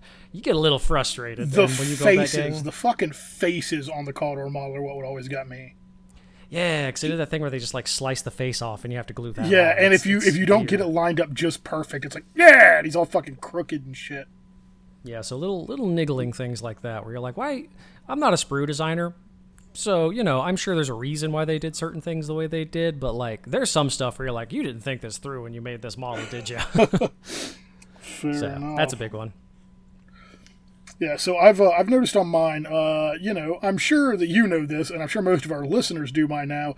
I have a bit of what people in the biz call hobby ADD, and I will bounce around between a million different projects, and that will cause burnout sometimes because I will get my workspace so full of different sprues and paints and model types that I don't have anywhere to work, and it'll frustrate me and piss me off, and I just won't want to touch it for a while um, so that's that's one of the big ones that I'll get burned out with it. But also when we come back from an event or a convention, I tend to not touch the stuff for about 2 or 3 weeks. Just because my brain has been over fucking loaded with it. Which Well, that, and I imagine it would be like, um, I don't know, you've kind of been building up to this event and you've finally gotten to, to play with the toys that you've been planning for months and months. And now that you're done, you have that moment where you're like, what do I do with my life now? Yeah, because that's that's one of the easy ways for me to break out of hobby, uh, fucking like hobby fatigue and stuff like that is when I will have an event or a league or a campaign coming up. Be like, oh yeah, I got to get all this shit done, and I'll do it, and I'll love it, and I'll just crank through stuff. So what uh, what kind of ways do you try and pull yourself out of hobby burnout, Andrew? Oh well, back to your previous point. Uh, I will say a messy workspace, like Yeah. something about Yeah. having your your oop, bump my mic. Something about having your hobby area be super cluttered. It can really kind of I don't know.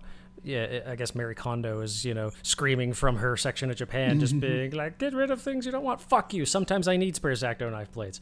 Um, just having an uncluttered space it it just kind of it feels like i don't know you're focusing on this one model in particular or this one group of models or whatever. Like uh, i had a recent one when i first got the ash waste box. So my hobby space was just covered in all that terrain that was like half painted because it's just you, you kind of have to sit down and like dedicate a few hours to painting terrain. You're not just going to go oh i'll just do the cabling on this one because that still takes 45 minutes. So that was like two months of that just sitting cluttering up my space as i slowly worked on it and it was really starting to frustrate me. So I uh, I recommend cleaning your spaces. That is that is a good way to really kind of like kind of kind of clear the air metaphorically and physically. Yeah, yeah. Uh, clearing the mechanism is what I believe it's technically called, and all that kind of stuff is to like reset your brain. Is clearing the mechanism. But yeah, that was uh, independent characters. I think they were talking about that. That was a big one. Uh, yeah, I think they talked about that in one of their episodes. But yeah, yeah, resetting and reorganizing your space is is huge when it comes to like getting back into it. Uh, especially because like I don't have a lot of space to work with, so sometimes I'll try and work on a bunch of different projects, and it'll all just get cluttered, which makes it harder to work on the projects. So I will stop working on them until I go through and clear out all my space. And man, the just endorphin rush of looking at it be like, fuck yeah, this looks nice. This looks like a professional hobby space is almost worth it on its own. And it can really be super simple. Like if you've just had, I don't know, say you're working on something really in depth and you've got 10, 15 pots of paint sitting mm-hmm. around, it's like just kind of pushing them to one side. It just kind of it feels weirdly freeing to go, oh, that is it's not even organized. It's technically not even clean. It's just out of my way. It's in its quadrant. That's where it should be. Yeah, exactly. Um, another one that I'm big on is uh, like I did with Be'lakor, the Ripcore model. So yeah. if you've been working on a big project, you're you know say you uh, are eyeballing Nighthaunt now that they've had the cool new model, they got a new battle tome and all that, and you've painted your 60th chain rasp. Uh, you kind of sometimes don't want to look at a ghost for a while after something like that. So I like to have kind of a polar opposite model where it's like, all right, I've been working on a lot of fantasy stuff, a lot of, you know, swords and blood and whatever. I'm going to flip hard to something sci fi. I'm going to do like a robot. I'm going to do a vehicle, just do something very different, paint it in a very different style just to get like different parts of your art brain working essentially. Mm-hmm. Um, or vice versa. If I've been working on tons of, um, you know, I've been doing like a bunch of Deff Dreads for my orcs or something. You know, I want to paint something clean. I want to paint something that doesn't look like it's made out of scrap metal. You know, just uh, having having hard uh, polarities of the types of things you paint can really kind of uh, kick your mind out of that slump phase that you get sometimes, especially if you're working on a big army.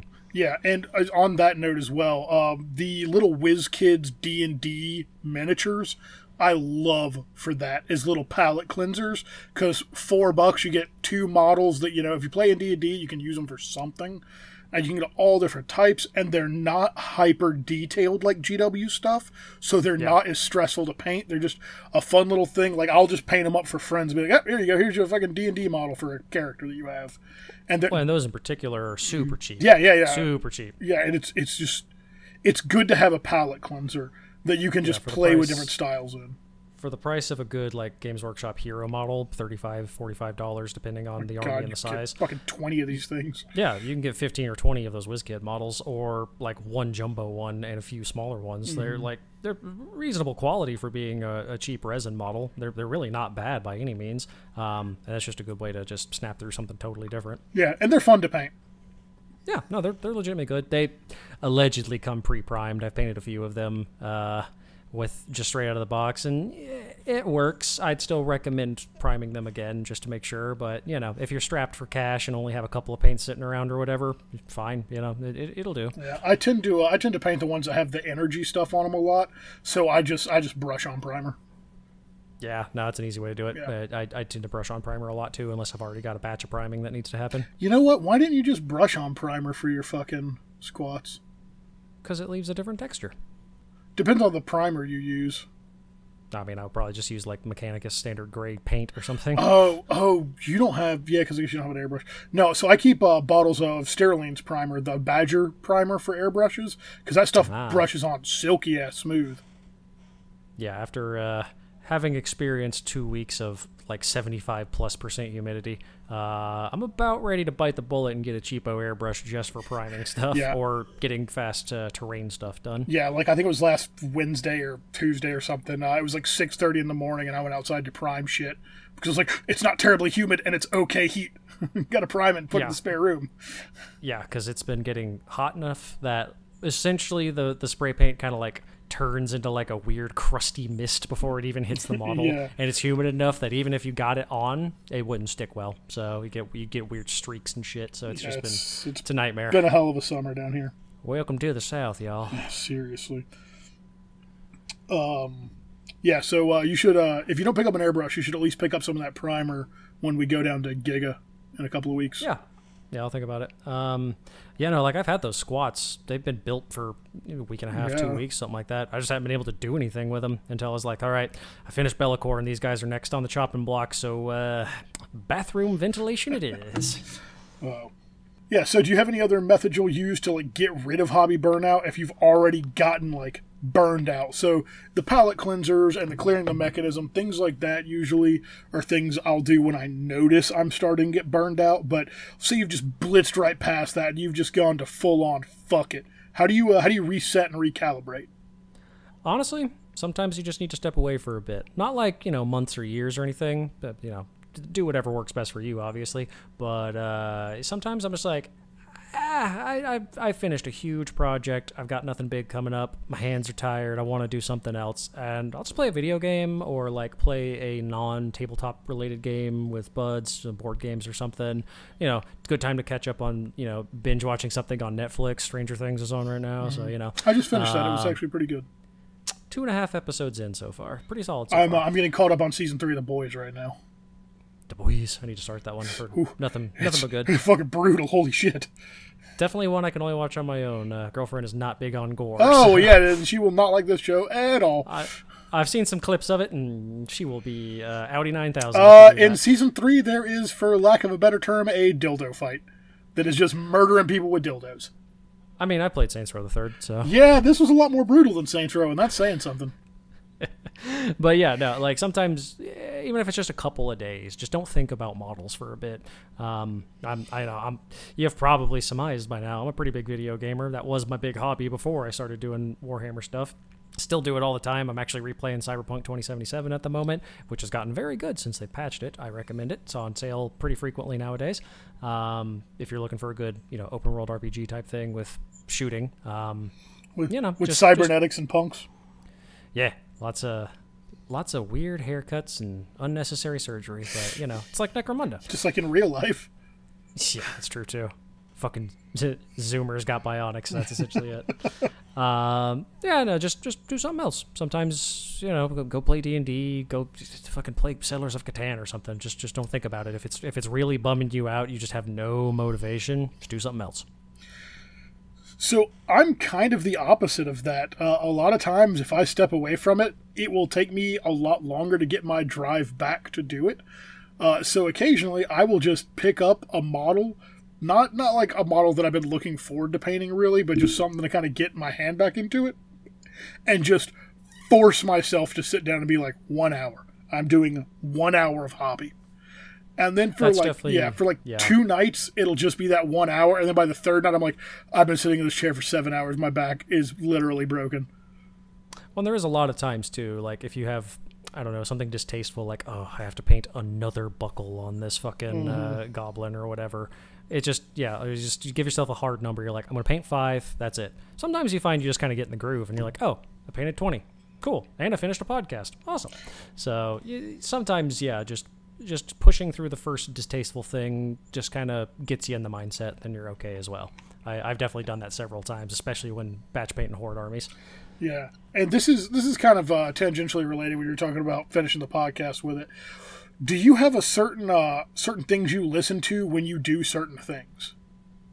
Not really. I'm a little all over the place. Um, I'm one of those weird people who will find something they like and listen to it like 16 times just because I can.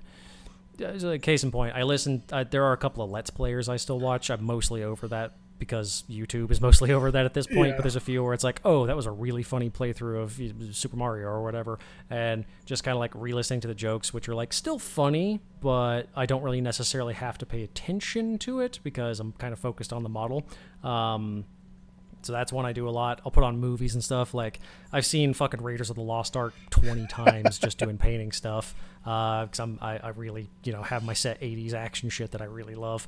Um, I watched uh, well, '90s too. Like uh, two weeks ago, I watched uh, Total Recall for the twentieth time. I watched Starship Troopers. I just have a lot of stuff I'm used to in the background. Yeah. I am trying to watch current Stranger Things while painting, so there is a lot of me painting like one thing, looking up, watching a 10 minute scene, going back to painting, so it's not very productive. So, um, audiobooks and podcasts. So those are a lot better for pod, for painting because it's it's not a visual thing. You you just have to have working ears and you can do that as well as paint. Um, so uh, a big one I've been listening to a lot is Last Podcast on the Left. If you're into goofy true true crime stuff, so you know, goofing on uh, horrific actions done by our fellow man, but it's done by you know talented comedians, so it's still a good time. Um, a lot of radio play stuff, uh, like one we were talking about uh, just in our spare time, Old Gods of Appalachia. Oh yeah, uh, that one's so good. It's a really cool, like creepy horror anthology. Have they they finished Um, up the the new season, right? Uh, one more episode, Okay. I believe, on it. I, I usually Um, wait until uh, a series of it is done, and then I just binge the whole damn thing through because I'm like, I ain't waiting two fucking weeks for the last So that was 14 minutes. That of was what I listened to while I painted Be'lakor. I got Good. the vast, the vast majority of Old Gods of Appalachia while painting, you know, a shadow demon. So it was pretty fucking appropriate. Um, you know, just a lot of stuff like that. Audiobooks, just uh, uh, comedians I've heard a thousand times. You know, I've heard the John Mulaney stand-up stuff fifty times Yeah. listening to or painting. So, you know, how about you? Do you do you try and actually pay attention to stuff? Or? So here's the weird thing: if I, it, it depends on what task I'm doing. If I am building, it's a TV show or a movie in the background. And generally, it's something kind of related to what I'm doing. Like when I'm working on guard stuff, I'm pretty sure I've watched Band of Brothers like 10,000 times at this point. Because I'll just have it you're on the back. thematic- Yeah, I'm a thematic. thematic builder and Yeah, when I'm working on tanks, I, it's, I'm not going to lie. When, last time I built a handful of tanks, I just had Fury on in the background. Like I'm very thematic with what I'm working on. Uh, turns out there's not a lot of movies for uh, for Skaven Ratman, but Oh God, uh, what is it? Wilfred? What was that? Ratatouille. With fucking, with fucking Crispin Glover, where he can, he's like the Pied Piper essentially. Will, Willard, that's it. I was about to say Wilfred's fucking uh, That's the Frodo with with the the- dog when he's yeah, high. Yeah, Elijah Wood with the talking dog. yeah. I, I just funny. watched I said- Ratatouille a bunch of times for Skaven. I said dog, and the cat finally woke up. He's been on my lap for about two hours because we had a gap in recording. Damn. Just chilling. Yeah, uh, you know, babies need sleep. So, Yeah, the moose has just kind of crashed out next to me. Oh, I think he just fell back asleep. No, there he goes, Well, there we go. living the life. Ten week old kitten. Wish I could do that. Yeah, seriously. Yeah, but so when it's building and stuff like that, it's it's always TVs or movies. That way I can look up and watch something while I'm waiting on glue to dry. Uh, when it comes to painting, I cannot listen to music while I paint because I just subconsciously nod my head and like move my arms. Uh, so I can't I can't listen to music when I paint. I just cannot do it. It just fucks up everything. So I tend I to go with will- podcasts or audiobooks.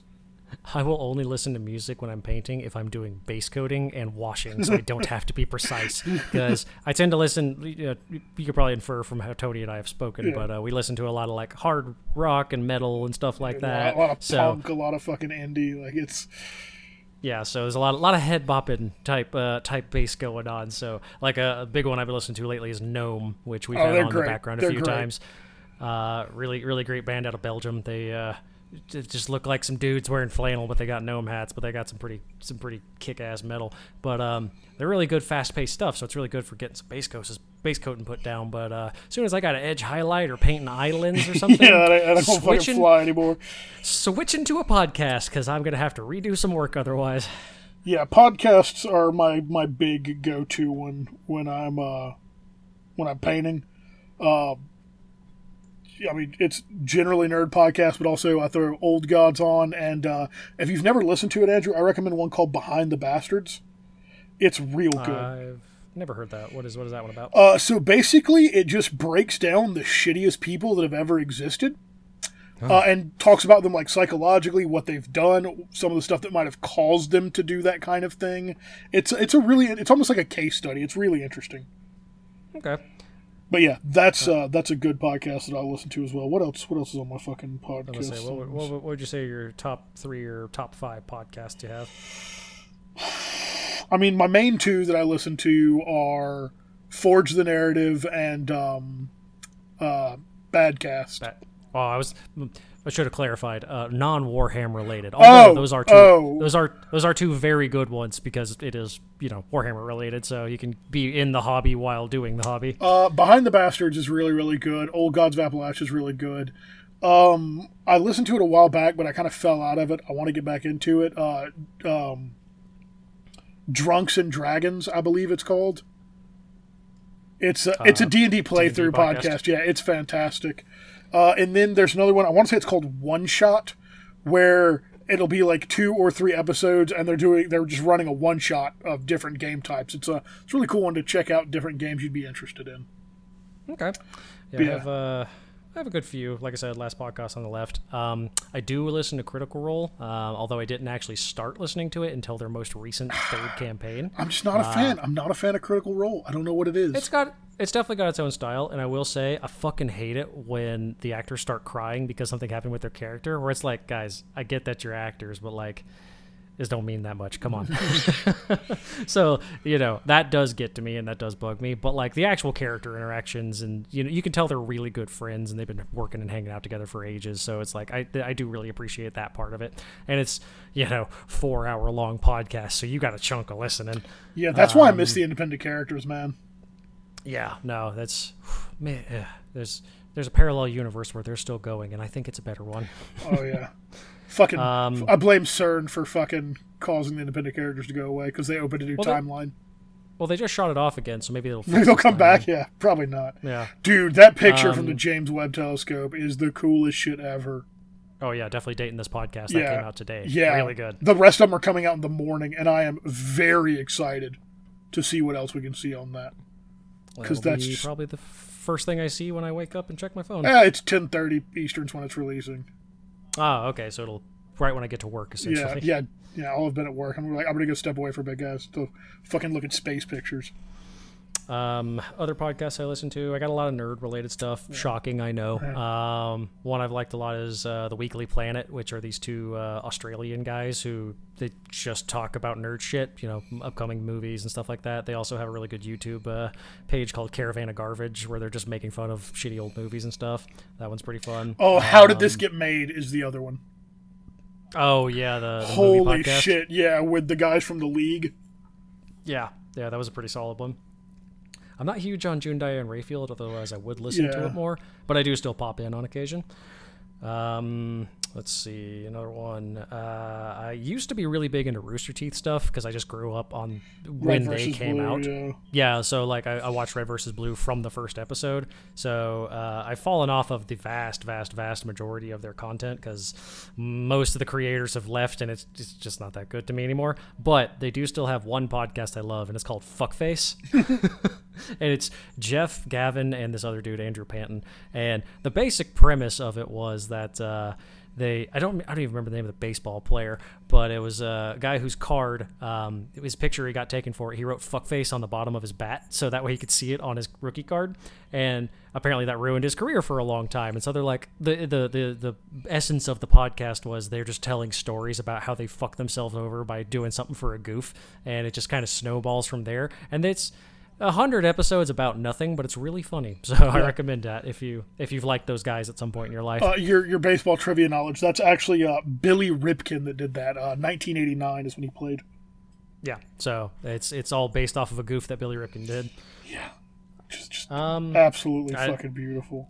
I'm a pretty serial podcast listener, so I could name like 12 more, but you know, uh, we're giving free advertisement for other people now. Yeah, ah, whatever. Um, okay, well, if you want to do another good, like, a video game related one, uh, Play Watch Listen is very solid. It's got um, Troy Baker, the voice actor, who is my least favorite part of it, because he's kind of a fucking Star Child Moon Baby bullshit, and he goes off on tangential nonsense a lot. But it's got Mike Bithell, who is the writer who did um, Thomas Was Alone, which was a really successful indie game. Uh, he's a really funny British dude. It's got Austin Wintory, who is the composer for the game Journey and Abzu and. Um, uh, what is the Viking one called? Banner Saga. Uh, really excellent composer, fantastic music. Yeah, Banner Saga was a great game. Yeah, um, he's he's done. Or no, he didn't do Banner Saga, did he? Shit, Bar- was that Bear McCreary? I think it was Bear McCreary. No, he's he's he's a big. He's one of like the top three like video game composer guys. He mostly works in the video gotcha. game field. And then uh, Alana Pierce, who is a uh, Australian journalist who moved to America, and uh, she worked for Rooster Teeth for a while. Actually, that's how I figured uh, found this podcast. Um, but she now works with. Um, Santa Monica Studios, who are the guys who did uh, the most recent God of War series. So mostly it's just them just talking the shit about the video game industry and you know what's going on with that, and then occasionally getting off on a Star Wars chan- tangent for two hours. But uh, that's a really fun one, just for general nerddom as well. Uh, alrighty, well we're we're running a bit long on this one, but you know that's that's hobby burnout. That's how Andrew and I cope with it. Uh, listeners, if you have other ways that you cope with your hobby burnout, please reach out to us uh, at dice like ice podcast at gmail.com. Find us on our Facebook, our Instagram, our Twitter, our YouTube, or our Twitch channel. If you want to see me curse at video games, that's a great place Yeah, to see it. want to watch us occasionally play Deep Rock Galactic and me curse that we're playing the Game Pass version when we could be on the Steam one where I have all the things unlocked. Yeah, but now you can do it twice. Yeah, yeah. It's, it's the second verse, same as the first. Hey, anything worth doing is worth doing twice. I will say, there's not many games I would do that for, but Deep Rock kicks ass. Yeah, Deep so, Rock's you know. fun. Yeah. Super good game. Um, it might still be on sale by the time. Currently on sale on Humble Bundle. Yeah, I think it's the month. I think it still is. I think it's, the, July. It's the it's the monthly deal. So yeah, if you, if it's still July 2022, uh, check it out. Um, it's on sale pretty frequently, like ten bucks. Fantastic game if you got some buds to play it with. Mm-hmm. Highly recommend. Oh, all right. So, Andrew, what kind of advice you got to leave us on this time? Oh shit! Uh, I didn't even think about it. Uh, take your cat to the vet because sometimes they got fleas and ear mites, and you know, be kind to animals, I guess. you heard it here first, kids. Take care of your cat. Cats. Take care of your pets, especially cats. Take care of your cats, everyone. Uh, it's been a vet heavy day here at the uh, Dice Like Ice podcast family. uh, all right, everybody. Thanks again for listening and have a great night. Goodbye. Dice like guys, must be nice to play some games with your friends. Necromunda makes you wonder how friendships end. So flip that table if you're able and consult your charts and graphs. So let's have some fun and get it done. Or you can kiss my ass.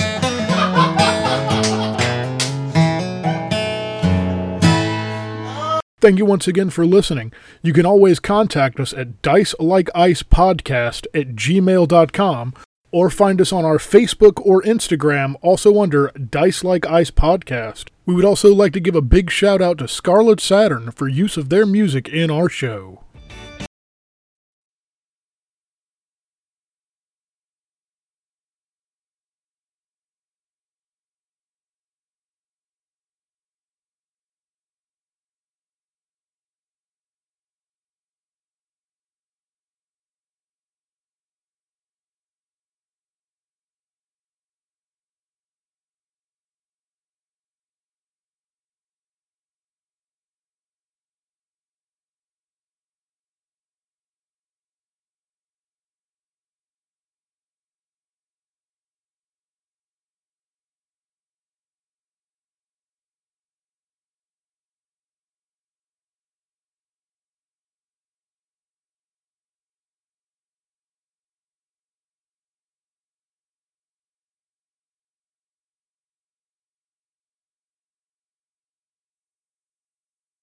You're still here?